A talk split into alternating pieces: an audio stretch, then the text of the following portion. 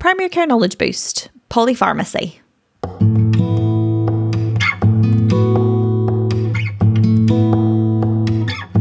Welcome to Primary Care Knowledge Boost. We hope you're all keeping well. Today we've got a great episode for you all about polypharmacy and looking at polypharmacy in primary care. Our guest is Sarah Hafeez and she is a senior clinical pharmacist. Yes, um, she's fantastic. She's had um, quite a lot of years of experience working in this um, area um, and is quite specialist and knowledgeable in it. So it was fantastic to get her views. Um, we go through just the basics of what polypharmacy is and when we should be thinking about it, um, how to deal with it in a structured way and with lots of resources that she points us to being able to use, but then also um, some hints and tips for um, more time pressed um, scenarios in general practice. And then we go through two fantastic cases um, which illustrate the points really well um, and showcase um, the importance of thinking of polypharmacy. And we hope you enjoy, and we'll be back at the end for our learning points. Hi, I'm Sarah Hafeez. I'm a clinical pharmacist. I've been working in primary care for the last seven years now. Um, I completed my independent prescribing about six years ago, and I've been working in on polypharmacy and deprescribing probably for the last seven years now. I've had a few different roles in hospital, community, uh, intermediate care. I've worked uh, in CCG, which is now called ICB, Integrated Care Board now. Uh, but now I'm I've been in primary care for a while now, and that's where my heart is. What a fantastic background, Sarah, to come today and be able to talk to us about um, polypharmacy. We've been quite excited um, for a little while to um, take a bit of a dive into this because it's such an important priority area. Um, but we thought we'd kick off with asking you, well, what exactly is polypharmacy? So there's lots of different definitions, so it can get confusing. Uh, generally, the consensus is that it's five or more medications but that's not just prescribed medications, that can be OTC medications and herbal medications. So don't forget about them. And you can have two different types of polypharmacy. You can have appropriate, what we call appropriate polypharmacy, which is where the right patient's taking the right medications for them. It's evidence based, it's working, and there's a reasonable amount of evidence that it is protecting them from further harm in the future, for example, a heart attack. But then again, you have inappropriate polypharmacy. So that's when you have a combination of medications that can cause more side effects, more problems for the patient. There's no evidence base for them. They're just taking it. They've been taking it for years without anyone reviewing it. And also, it can cause uh, medication fatigue too. So patients can get just sick and tired of taking so many medications, especially when it's up to 20 to 30 medications per day or sometimes in one go. To be honest, I would I'd feel the same way. And they just stop taking it. And if they don't agree with the medications that they've been prescribed, they will stop taking it. It's something that we, we do need to review because once we get those medications right, it will prevent hospital admissions, it will prevent harm and mortality too. Yeah, such a good point. It's so easy to not necessarily challenge a medication list or you're just kind of quickly clicking on it in a consultation when it's you're dealing with something completely different. Um, have you got any tips about when to raise the alarms for us as clinicians seeing patients, when to think about polypharmacy and and how to have it in the back of our heads a bit more?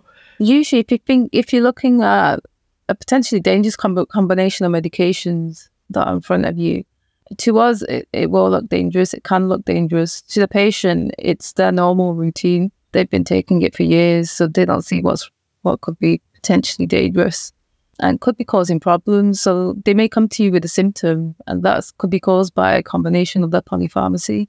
But every patient should have um, polypharmacy and deprescribing review who's taking at least five or more medications.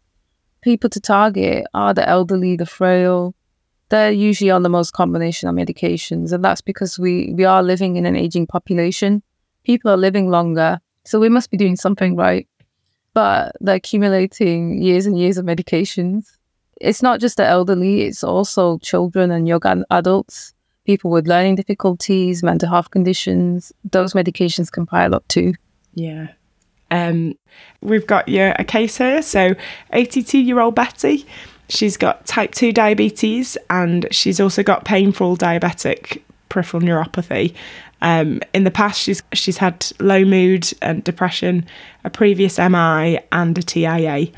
Um, her current medications are aspirin, clopidogrel, citalopram, lansoprazole, lisinopril, metformin, dapagliflozin, amitriptyline, duloxetine, recently pregabalin, and Adcal. So that's quite a lot there. Um, where where would you start with this type of case and looking at that medication list? So I, I mean, obviously, and ask about the patient and what their concerns are, and also look at the basics. The dose is correct. Are we looking at uh, looking at the renal function, um, the blood test results, then looking at the history and then the indications. I'd start from there, but there's lots of concerns for me that I would want to address with the patient. They're on a dual antiplatelet. They're taking aspirin and clopidogrel together. How long have they been taking that for? Because some patients can carry on with it for longer than they should do. If they usually you take it for at least twelve to eighteen months post MI or, or TIA. Um, I once had a patient who'd been taking that combination for twenty years. And when I looked through the notes, they should have stopped it 19 years ago um, don't take that for granted. And I think lots of people think that people will review it, but it's not. So it's just reviewing that. Do they still need to carry on with that? Because that combination is increasing their risk of bleeding, especially with that age. It's also increasing their risk of bleeding is the citalopram and duloxetine combined. So there are four medications that can cause a bleeding risk. And they're an 82 year old with diabetic neuropathy. So they're more likely to fall. Also, they're taking citalopram and duloxetine. That's two SSRIs. Definitely do not recommend that both of them together. Uh, definitely not. And you can, when you start just looking at guidelines alone, you know, you it's obvious to take. They've been prescribed duloxetine for the diabetic neuropathy. They've been prescribed citalopram for the low mood. But when you put that together, that's not appropriate it's not that's not great for the patient. Um, we usually recommend just one.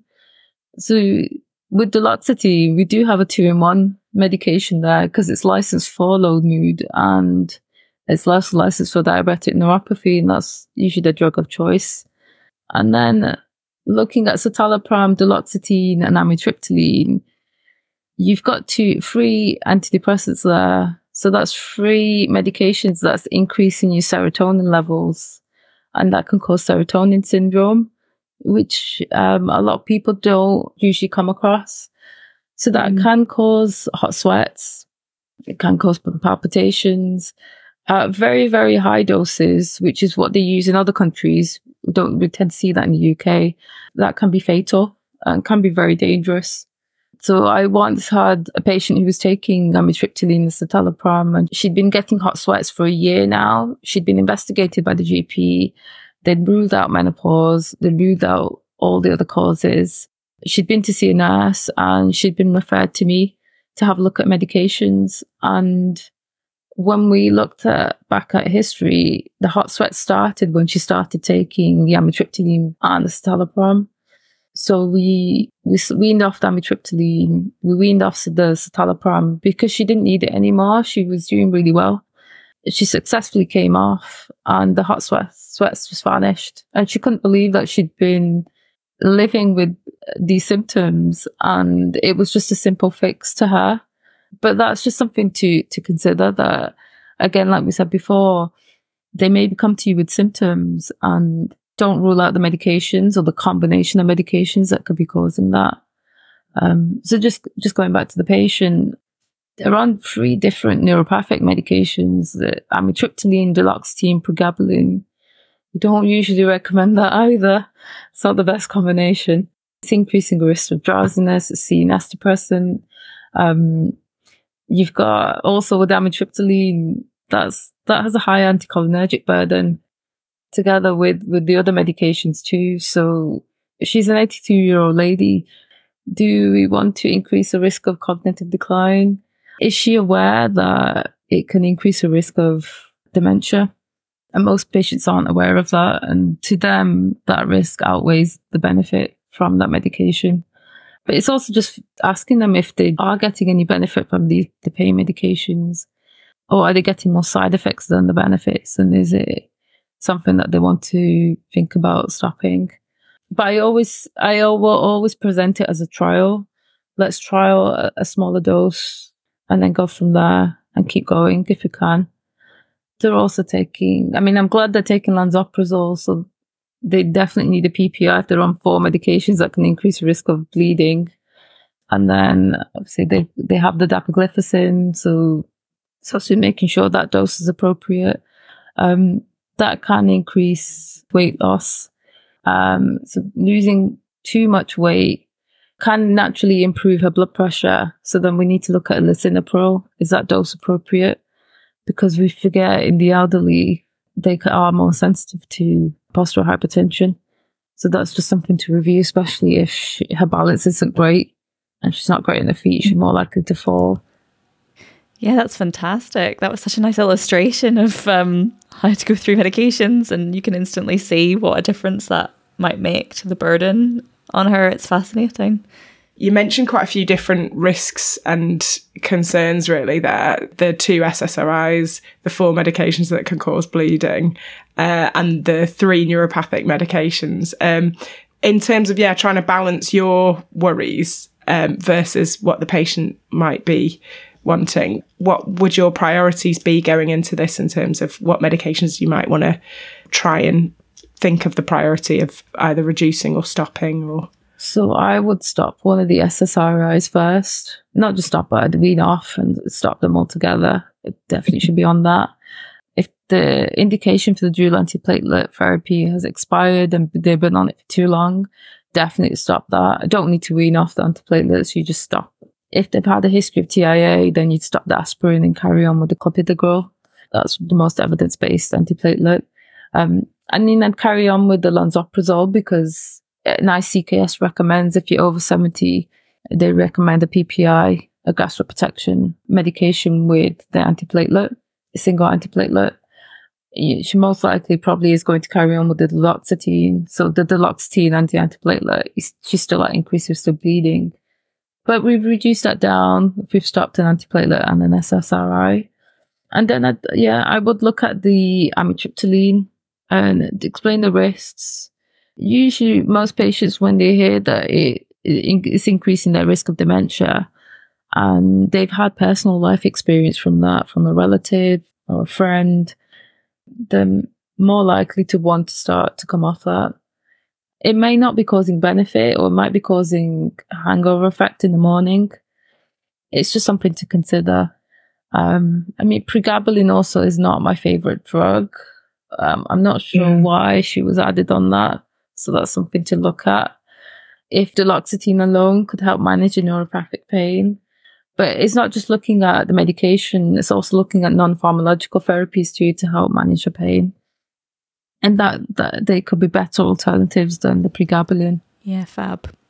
And we do have another case, um, hopefully, to go through that um, you've popped together for us, um, Sarah, just to try and give a different perspective um, from your point of view. Do you want to go through that for us? Yeah, so this is a 69 year old lady. She has chronic low back pain, COPD, osteoporosis, overactive bladder, and, and she's frail. So she's taking lansoprazole morphine, temazepam, zopiclone, Fostair, Spiriva, salbutamol, gabapentin, oxybutynin, and then alendronic acid, Adcal D3, and cyanocobalamin.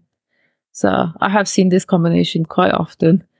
There's so many things to unpick with this. Obviously, we're going to, going to look at the morphine. How long have they been taking it? We know that long-term opioids aren't recommended anymore, and that was recent there was a recent change in the NICE guidance that recommended that um, are patients aware that it increases the risk of tolerance, dependence. It can cause immunosuppression. It can affect bladder muscles. It can cause overactive bladder symptoms. And, actually, and also mortality too. Patients have sadly passed away because they've inadvertently overdosed on opioids or they've mixed it with something else that they bought off the street and not realized. And, and that's something to consider uh, if patients are on morphine or other dependence forming medication. Just think about is there anything else that they're taking that they might be buying off the street or from a relative or somewhere else or a friend? it's just making sure that aware and is it working and are they open to I never say I'm, oh, we want to stop it. I usually say, let's trial a small reduction, build up their confidence and then, then keep going, keep reducing down. They're also taking temazepam and zopiclone, both for, for insomnia, but she's still having trouble sleeping and she's taking these two medications. So are they really helping? Can we look at this, her sleep hygiene? What's her routine like? What's the diet like? What's the caffeine intake? Where I'm very fortunate that I have two very good mental health practitioners uh, in our PCN and they're amazing. One of them can provide CBT in primary care and he specialized in sleep therapies. So wow. I, I, we work very closely together. Mm, that's amazing. That's, that's like such an ace up your sleeve. What an asset. I know. When I found out, I was so excited. So, and we work really closely together. He will work with the patient with to help with their sleep routine and give them sleep therapy. And then I'll work with the patient to help slowly wean them off the benzodiazepine and the Z drugs. So it's a really good partnership. And, you know, don't, don't think you're doing this on your own. You can't do this on your own.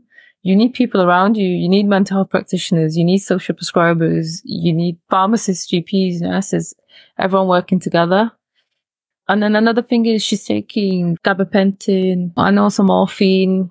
Is she aware that that can increase the risk of respiratory depression, especially when she has a history of COPD?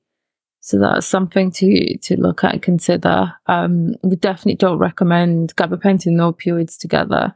It can, um, that combination can increase, um, the opioid effect and give you a, a more of a high, so to speak, which patients aren't always aware of. Maybe they are aware of, but they're not going to tell us. Yeah. No, that's a that's a, such an important point. The increased risk of respiratory depression and death um, for those medications, and how how often are people really counselled about that? When they're starting it. That's it. It's um, communication and counselling is key. It's just letting them know the risks. Why I had a patient recently who had bariatric surgery.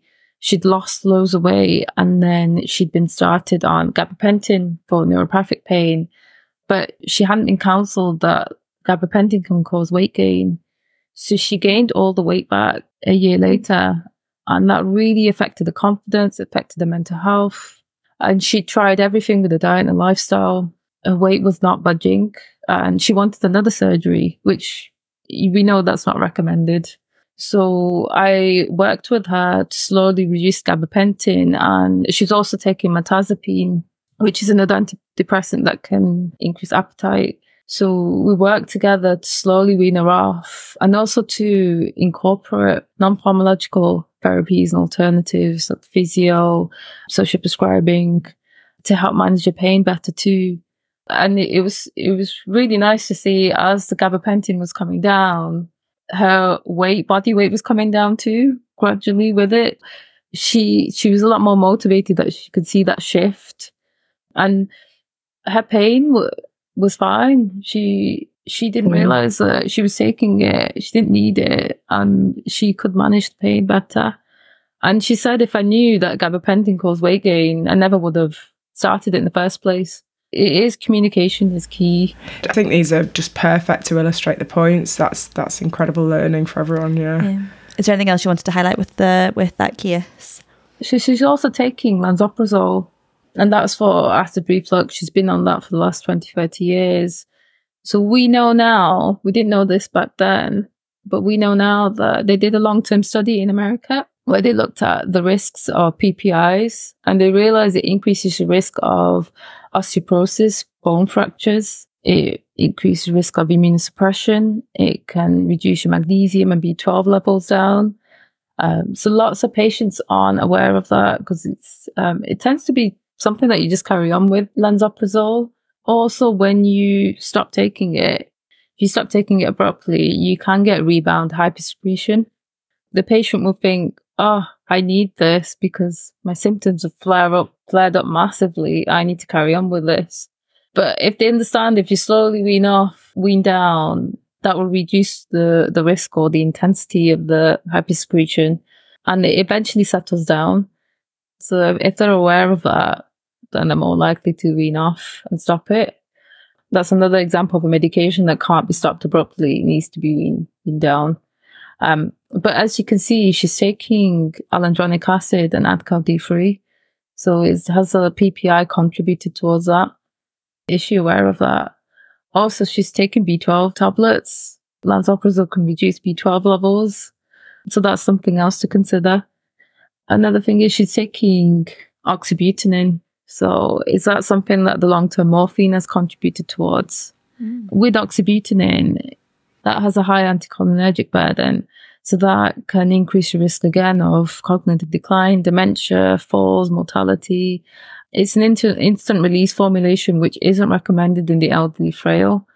So if you're going to use it, use a modified release version or a, a different alternative. However, it doesn't, they don't always work. Sometimes the symptoms are ongoing and they're still taking the medications. So that's something that you can abruptly stop. But usually I will give them a bladder diary. So we have a really nice bladder diary on G triple MG. So they mm. fill it in before they stop taking the medication, wait four weeks and then fill it in again afterwards after stopping the medication. And if there isn't much difference, it puts things into perspective for the patient and they realize that actually there's not much difference. I've been taking this for no reason and I've been getting all the risks, but no benefits from it. So that's really helpful to, to trial. Yeah, great tip. That's awesome. Yeah, I'm going to use that. And also with oxybutynin, you're three times more, yeah, your risk of dementia increases by three times. Most patients aren't aware of that. And for them, that risk outweighs the benefit. Yeah, that's a, that's quite an incredible risk when you put it like that. Yeah. Um, any any other points? I think we've covered quite a lot from that case. Anything else that you wanted to? Also, just thinking about the elderly frail. In the clinical trials, a lot of medications haven't been tested in the elderly frail in this cohort. Just be aware of that. It may not be appropriate to them. They may not respond the same way as a younger person would. You know, we know we, as you become more frail and, and you get older, your pharmacokinetics change so the way that you ha- they handle the medications are different. The half lives of medications will increase. They're more likely to become more drowsy, and she she could be becoming more drowsy with the morphine, temazepam, and zopiclone combination. Th- those are all sort of things that run through my mind before I speak to a patient, and then then just take baby steps. You can't change everything all in one go it's too overwhelming for most people. It's fine, find one thing, have you prioritize a list of changes that you want to make with the patient, agree that with the patient, try and match, match up their concerns and your concerns together. And then just slowly go through them one by one. You will need follow up reviews. You will, cause, because you yeah. can't do it all in one go. If you stop medications, do them one at a time, never together if you get in withdrawal effects, it will get confusing on which drug is causing what. It's just easier. If the patient tolerates it better, it will build up their confidence in, in stopping medications. Oh, that's fabulous. Um, yeah, it just illustrates some of the points perfectly. Um, so, getting back to basics, what are some of the options for different types of medication reviews and what we'd do in an ideal world? In, in an ideal world, we'll um, we, we could use structured medication reviews. So there's different types of medication reviews, but the structured medication review is the gold standard because we're going through each medication. We're reviewing the indication. Is it still valid? Has it expired? A lot of the time it can expire. And I've come across lots of patients that have been taking medications that should have been stopped 20 years ago, but they've carried on. Also, just looking at is, is every medication evidence based? Because guidelines change all the time. We know this. And it's not just that. It's eh, the simple question is: Are they taking the medications? Sometimes we just assume we make that assumption, but a lot of the time they're not. Sometimes when we are pressed for time, they won't admit to it. They won't tell us. They won't reveal that. But when we do have lots of time, um, and they feel comfortable enough to open up and tell you, actually, I didn't agree with that. I'm not taking it. I don't think I need it, or it gave me side effects. A friend of mine took it and he passed away. There's so many different reasons why they don't take the medications. ideally, we would do a structured medication review where we give the patients lots of time to open up and go through each medication. It's not something that you can do in five minutes, especially when they're on so many different medications that's taken years and years to prescribe. It's it's years and years that you're unpacking. So, for a structured medication review, um, in our practice, it's mainly the pharmacist that does that. Is that generally the expected thing, or who should be doing the structured medication reviews? Well, it can be um, a clinical pharmacist, it can be a GP, it could be um, advanced practitioner, anyone who's who's trained. For a pharmacist, it's our bread and butter. Yeah. And how do you go about it? Where do you start? There's lots of different resources that you can use. There's GMMG polypharmacy guidance, that's very comprehensive. Um, NHS Scotland polypharmacy guidance, that's very good. There's different tools to structure the the review. My personal favourite is No Tears because that's just simple and easy. I've not heard of that one. Can you talk us through it? It's an acronym. It just uh, gives you a guide of all the things to look through when you're looking at a polypharmacy review. So the first one, N, is for need and looking at indication. Is it needed? Has the diagnosis changed? Has the long term treatment changed? And is the dose correct? And just giving the patients, asking the patients open questions because we, we need to get their ideas and concerns across. It's an equal partnership. So we're looking at shared decision making. We want to empower the patient to ask more questions and be part of changing their medications. And then you have tests. So just looking at blood tests or other tests that can give us more information. Also looking at renal function. There can be lots of patients where their renal function function's fallen. And just looking at evidence, is the guidance changed? So we've had new opioid guidance in the last few years. We've had new hypertension guidance, and then looking at adverse effects. Are they getting any side effects? Some of them they may be aware of. Some of them they might not be aware of. For example, if they're on long-term opioids, that can relax your bladder muscles. And then looking at risk reduction, can we reduce risk? And then having a look at simplifying the regime probably looking at more, I'd say, cost effectiveness too, making cost effective switches. Um, no, that's fab. That's a really nice um, structure um, and framework to use, actually.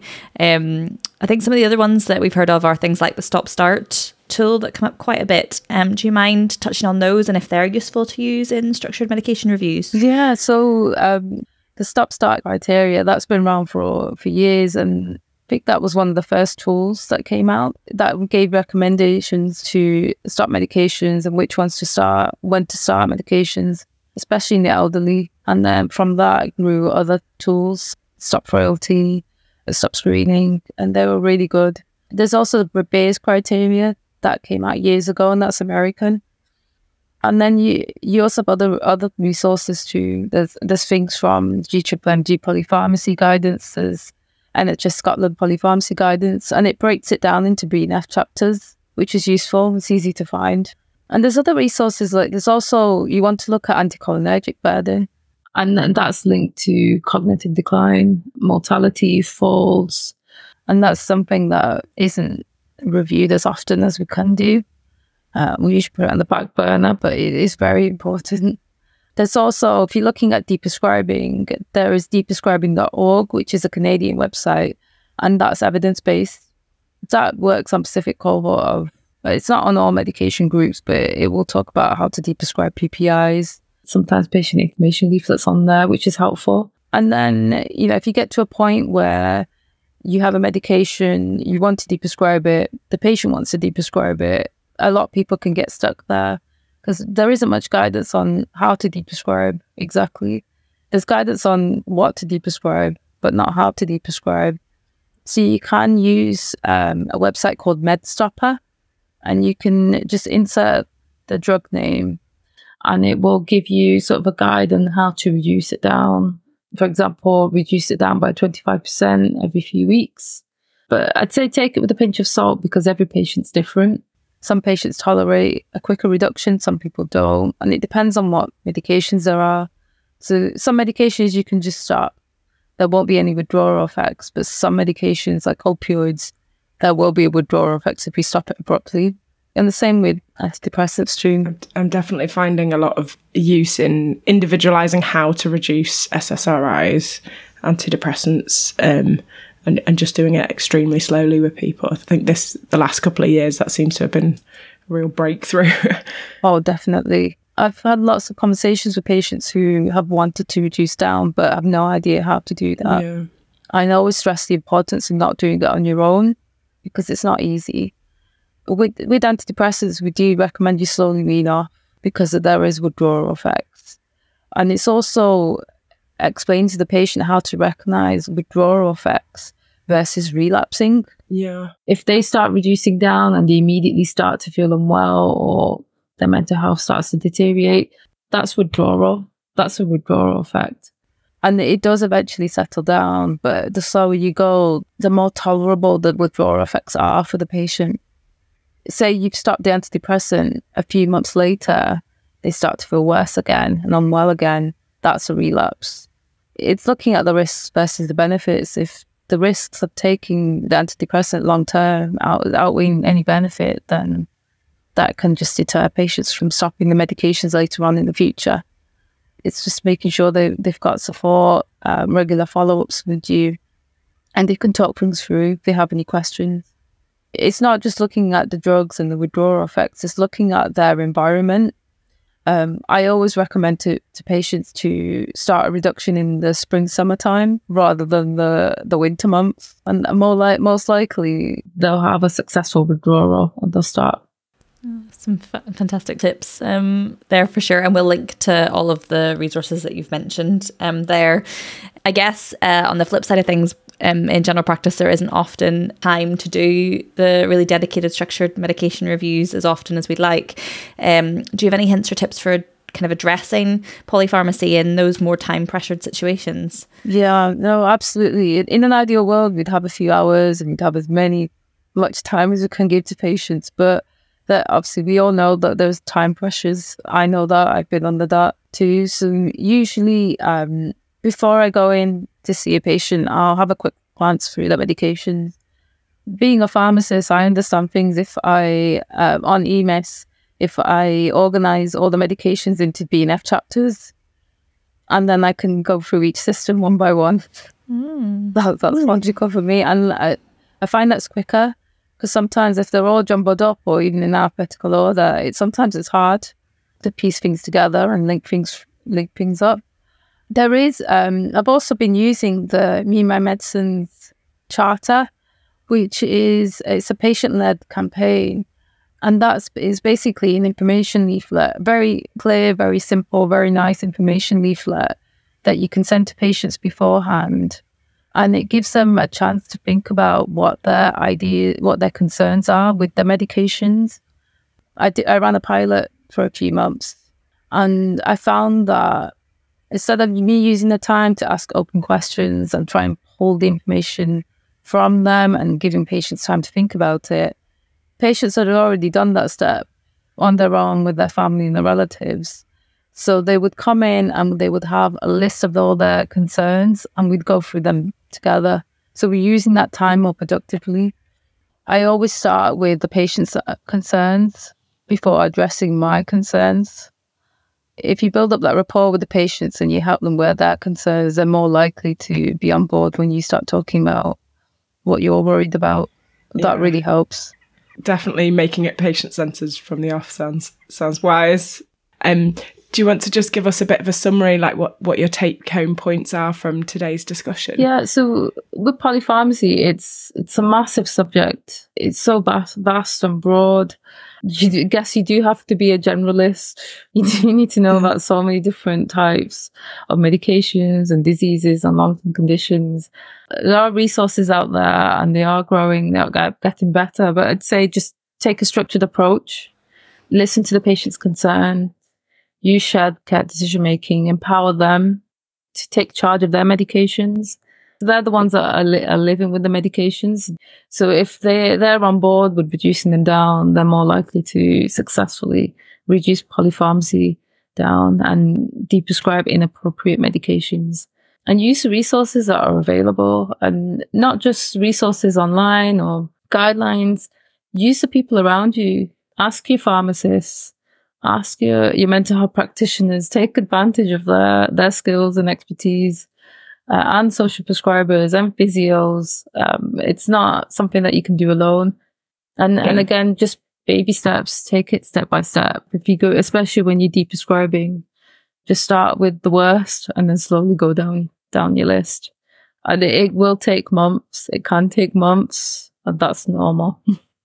it, but you have to also think it's taken years to accumulate these medications. It's going to take time to reverse that. Yeah. Oh, that's fabulous. Thank you so, so much, Sarah. This has been a wonderful conversation, really useful. Mm.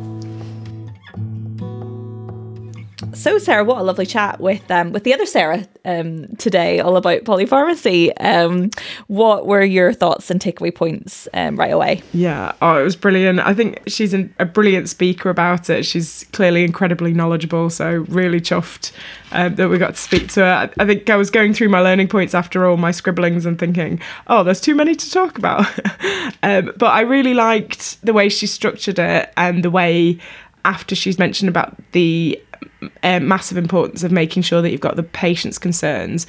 I liked it um, teasing out what her priorities were as well um, from the cases. So um, just because I thought, well, that just gives you an idea of what's going on on somebody really quite experienced mind in terms of the priorities and so you know making sure they're not on to SSRIs and weaning down gently and carefully, and her tips around that as well.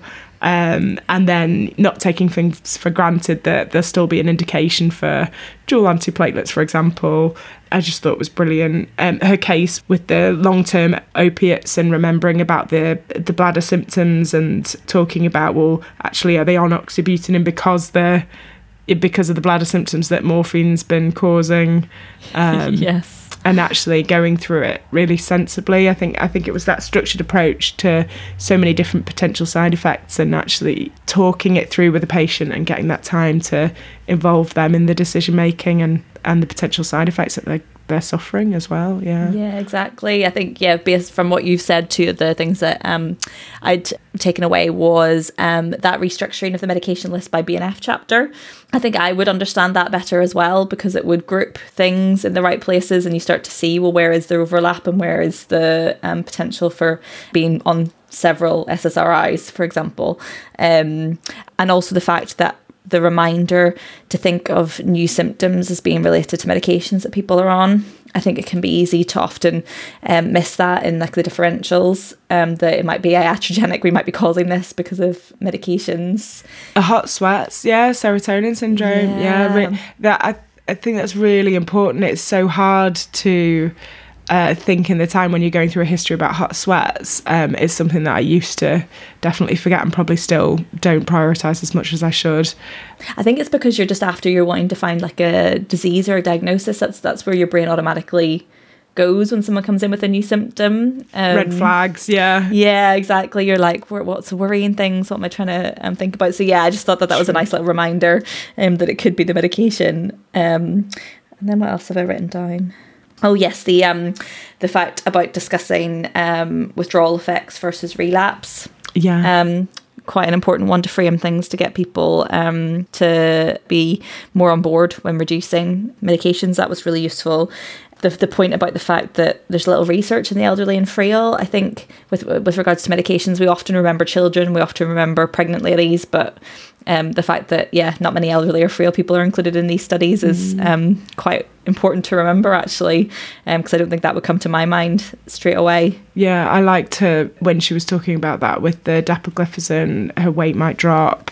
Actually, yes. postural hypotension, and she's already on an antihypertensive. So yeah, it was just yeah, just I, I really like that thought process. Her talking us through that. Yeah, definitely. And then the final point that I think um, was just really useful was um, just her saying that it, it can take time and not to worry that it's going to take time to do this because of how long it's taken to to build up. Um, you can expect it to take time to build it back down again. And I think that was just a nice message um, that you don't need to do everything immediately, but that, yeah, it's important to do, but you can take the time to do it.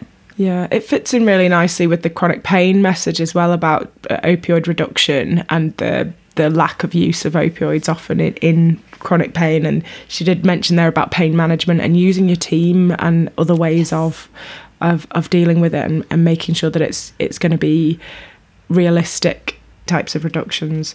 Um, oxybutynin three times higher risk of dementia. That was a really important learning point for me and to share with people.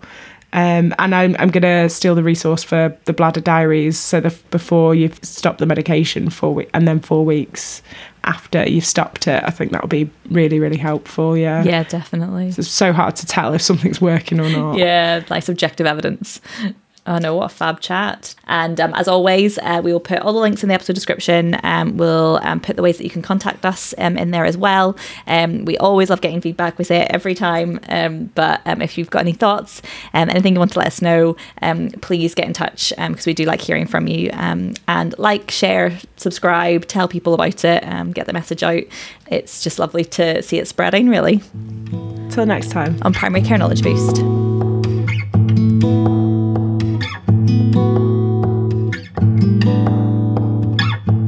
This podcast has been able to continue to date due to the support of GP Excellence, Wigan Borough CCG, Greater Manchester Training Hub, and the GP Fellowship Programme, as well as Greater Manchester Health and Social Care Partnership. Just a friendly reminder that these podcasts are for healthcare professional education and shouldn't be used for medical advice by the general public. They were recorded in 2023.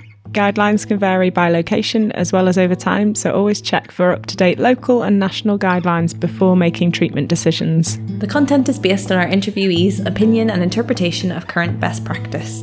It's your responsibility to use your clinical judgment before applying or relying on information solely from this podcast. Check out the episode description for full details and any links that we've mentioned in the episode.